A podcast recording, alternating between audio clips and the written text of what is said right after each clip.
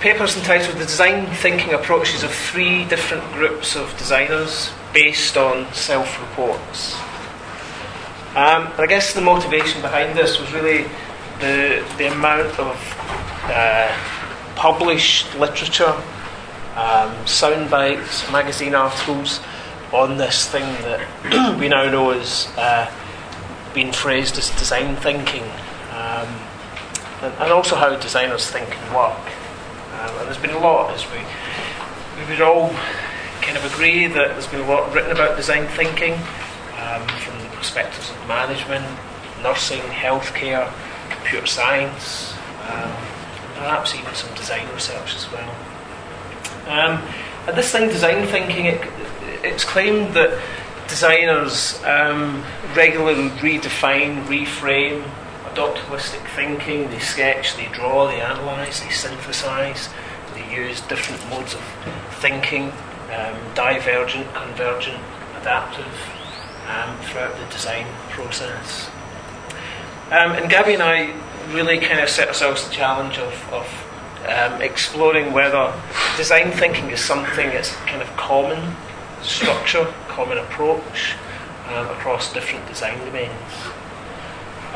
So we set up an experiment, if you like.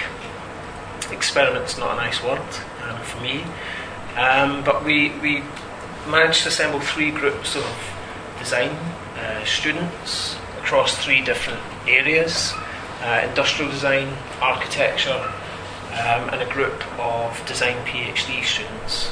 And we've done that really to compare and contrast their thinking styles.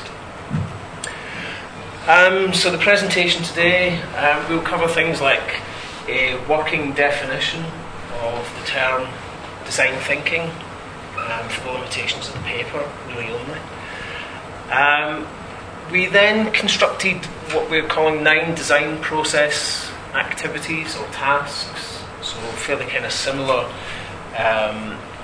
terms used in conventional and kind of commonly agreed design process models, but also somewhat different. As I said, there's 3 different groups of designers: ID, architecture, and design PhD students. There's 12 responses to the brief. So those 3 groups, 4 individuals within each group, and then we'll look at some results and finish off in the best possible style with some conclusions, but also some questions really for further work. So the design thinking definition, I guess we could have got it from many places, from Tim Brown, from Roger Martin, but we've actually picked it from Nigel Cross's book, which is sitting out there. I don't think there's anything wildly provocative or unique in Nigel's definition here. Again, designers taking this broad systems approach to the problem, rather than accepting narrow problem criteria. The designers framing the problem in sometimes distinctive and interesting ways, sometimes very personal ways. And that they design from first principles. So the nine activities, or the 9 stages that Gabriela used to analyse the kind of working processes of these groups. Some of them are fairly obvious and common, or certainly commonly accepted as being part of a design process, things like studying the brief. Things like preparing final presentations. Others perhaps are a little bit less concrete, and some of them may in some ways actually be part of the same thing. So looking at examples and consulting with others may well be a subset of collecting information, which may be a subset of research, for example. But we've used these really as a framework to analyse the activities of the students. I looked at this the other day and reminded myself, and we have an incredibly wide and diverse demographic here. We have 11 males and 1 female.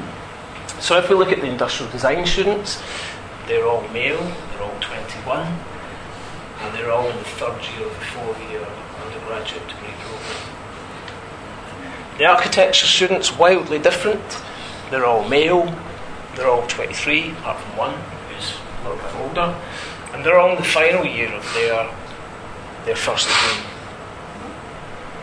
It gets a little bit more interesting when we look at the design PhD students, particularly in relation to their backgrounds, their first degree and their master's degree. So they all have already 2 degrees. They're all what you could say fairly experienced designers, I guess.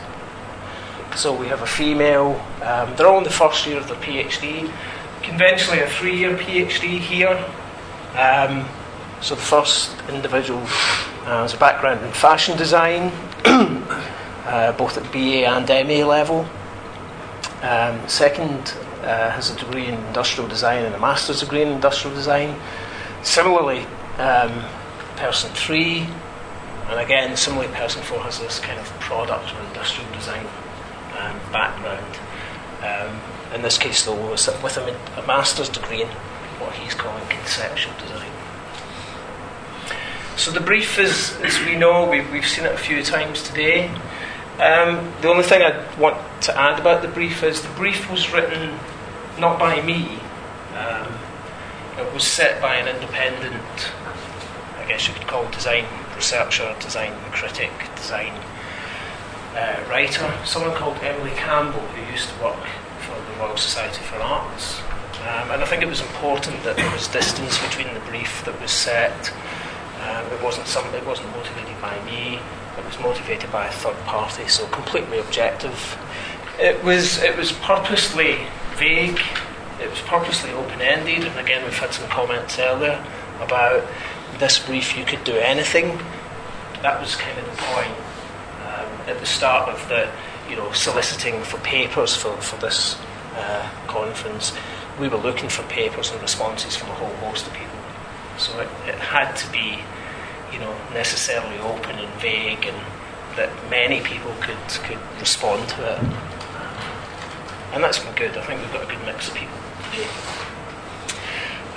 If we look at the responses, i.e. what these groups of student actually presented, and there was a little bit of disparity between the groups. The time taken to conduct the designing tasks, i.e. starting and finishing, was probably something between 1 week and 2 weeks.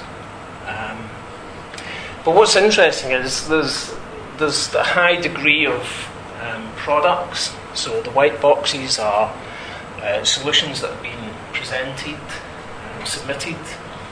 And interestingly, every architecture student delivered a product solution. The industrial design students, well, that's kind of obvious that they would deliver product solutions, with one exception, which is a kind of safety or non-product, as you'll see in a minute. And the PhD students, 50% of them actually designing a service. So again, a kind of dematerialised artefact. These are just some quick slides to try and contextualise a little bit better as to what each student proposed. So ID1 student, he looked at a plate to make one confident when eating. I don't think it was really to make one confident when eating. I think it was more about to make one confident when holding the plate and maybe walking with the plate. So there was a little lip or grip on the side of the plate, to kind of raise the confidence of the person. The second one was a bathroom aid that would double as a feature.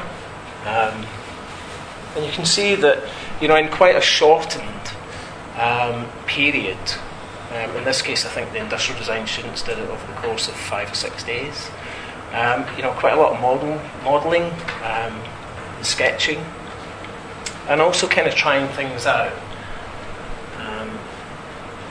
Trying to kind of empathise, I guess, with the population that they were designing for.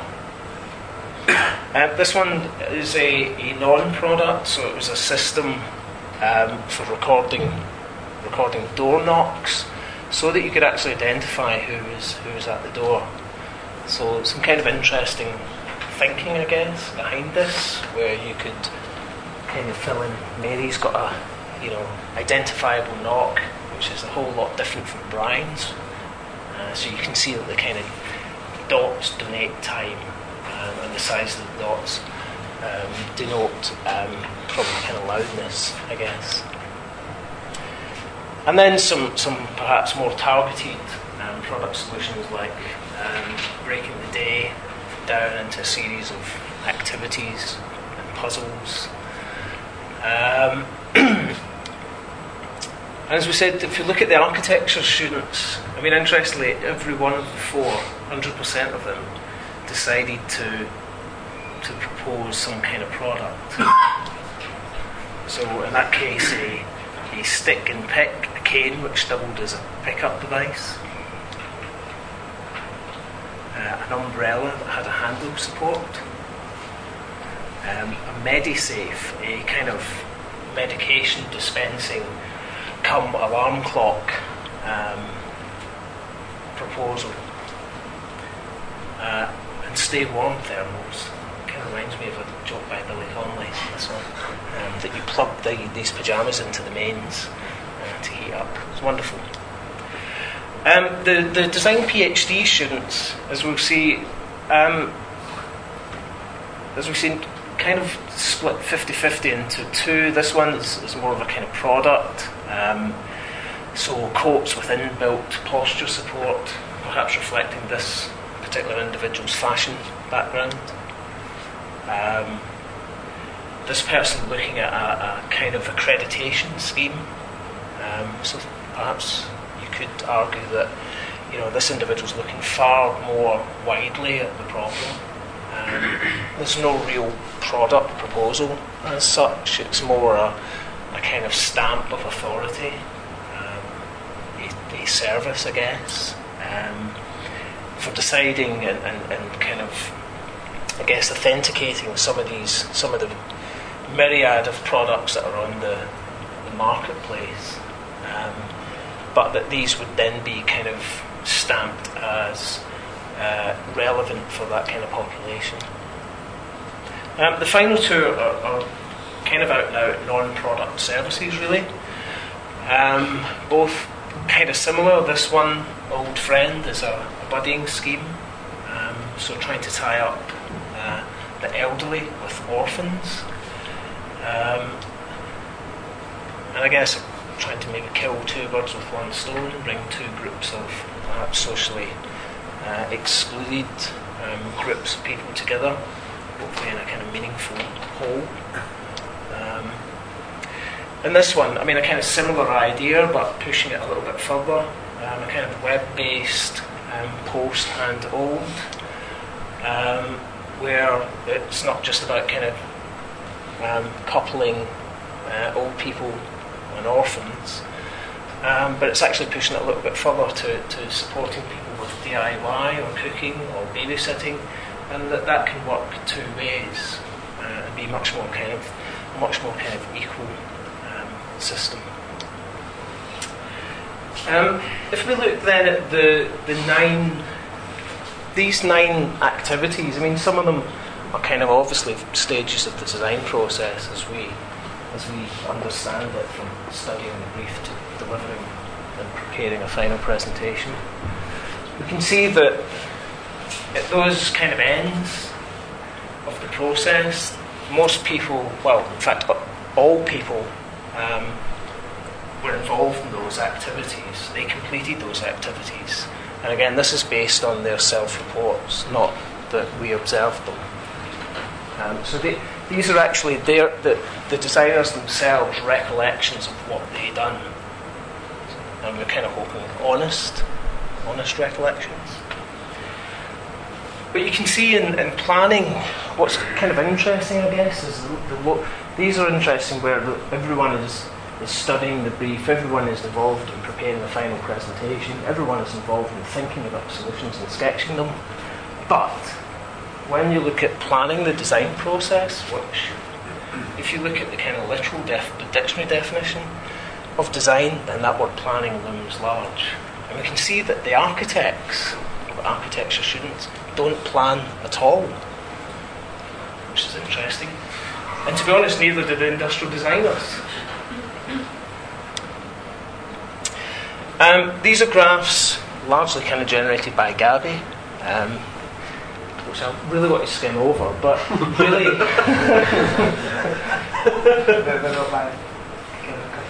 But really, the important thing to look at in these first three, I guess, are moving from bottom left to top right is a kind of linear... Is a process that one should go through. A kind of linear representation of going through those nine stages, if you were conducting them in a linear fashion. Now we know design doesn't work like that. What you get is you get a bit of a sense of the activity of where people are and how far they're veering from, you know, what you might say is that prescriptive linear process. This one gives you an indication of time, and again it shows that particularly the industrial design students and the architecture students have spent a lot of their time on the final presentation and thinking about solutions and sketching them. So there's a lot of activity at the end here, and kind of universally quite a lot less activity, time spent in those earlier stages.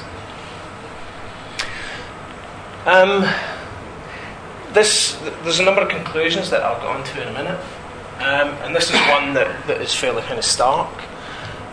If we look at those nine stages, or those nine tasks within the activity as we've laid out as a kind of working process, then the industrial design students and the architecture students, i.e. the undergraduates, this is kind of the stage. They go through 2, 3 or 4 activities or these stages that we outlined before they start thinking and sketching. So before the thinking and sketching activity, they've done 2 or 3, in one case 4 other things. The graduate students, with the exception of one, do this at a kind of significantly later stage. So what else is it that they're doing before they then jump into thinking and sketching? Well, some of the contrasts and the comparisons that we were able to draw from what is a fairly limited study, we would admit, is the time allocation between activities that the groups have spent. The planning, I've kind of alluded to that the architects didn't do any planning, which is interesting. The kind of notion of textbook processes, so there's some differences that we'll see in a minute between them. As we've just shown here, there are some differences, some further differences between undergrad and graduate students. There's some differences in the design activities and sequences.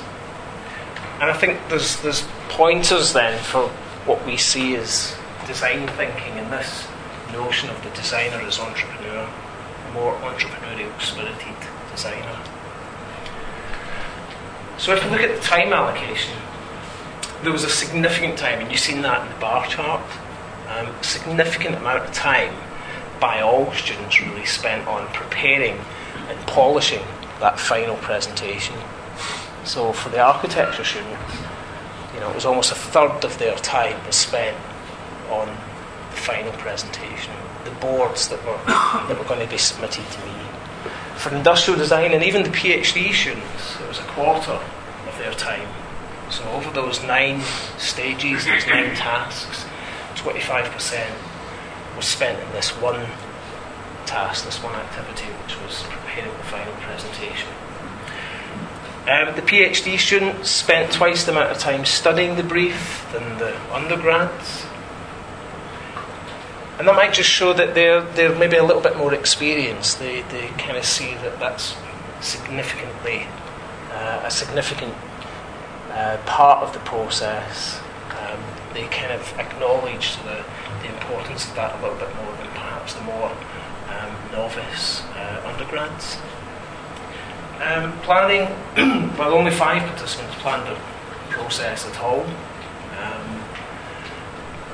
As I said, the architecture students didn't plan at all. In terms of the textbook design processes, the ID and the architecture students started the process with a short study of the brief, then most of them engaged in one information soliciting activity, whereas all the PhD students preferred to first summon information and then plan the process. So again, there's some fairly interesting work being looked at with the role of the expert and the novice in design. It would appear that the more expert designers tend to kind of plan and strategise a lot more than the novices do.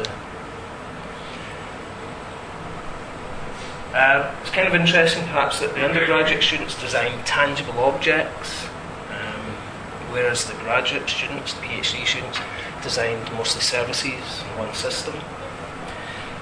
In terms of what we're calling design behaviour, which we really mean by that, the allocation of their time and the sequences of the activities that they're involved in, the PhD students paid much more attention to the brief. All of them planned their processes, versus only one undergraduate student. In terms of the activities and sequences, the PhD students engaged in more design activities.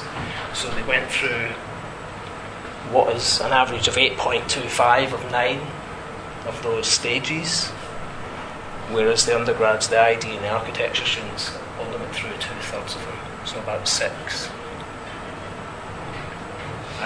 And most students didn't follow a linear process, which perhaps is understandable given the kind of short, compressed timescales that they had on this project.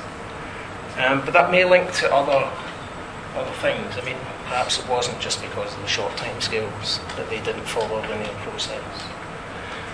And we kind of already know that, yeah, students, designers, they tend to move back and forth, and they tend to iterate quite a lot, quite heavily between one activity and another. So, Gabby, in an earlier paper, has claimed that there's plenty of evidence that suggests that designers consciously ignore methods that they were taught at university. So that kind of leads to the question of what should we teach then? Should we teach methods? I kind of hope so, because I've just written a book on it.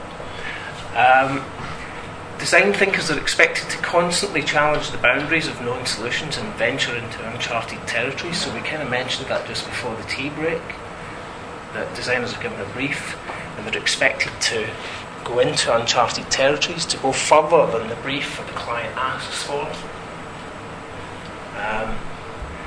And that's not a new thing, but perhaps it's even more clear today that the modern design was expected to demonstrate this more entrepreneurial approach than ever before.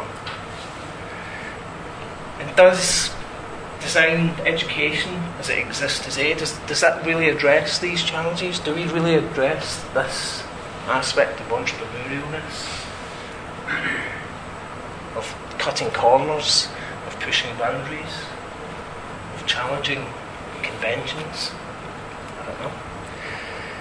And if we subscribe to the notion that design thinking is a key to innovation, that it somehow turns the wheel of the economy and makes everything beautiful, then how should we educate design thinkers? What methodologies should they learn? What design processes do we want to encourage in them? So we all kind of recognise, I think, understand, and have looked at textbook design methods, and some of them are up there. But they tend to be very rigid. They foresee a linear process, albeit with some iteration. But do the methods that we teach our students prepare them to handle ill-defined and even wicked problems, wherein innovation is a goal?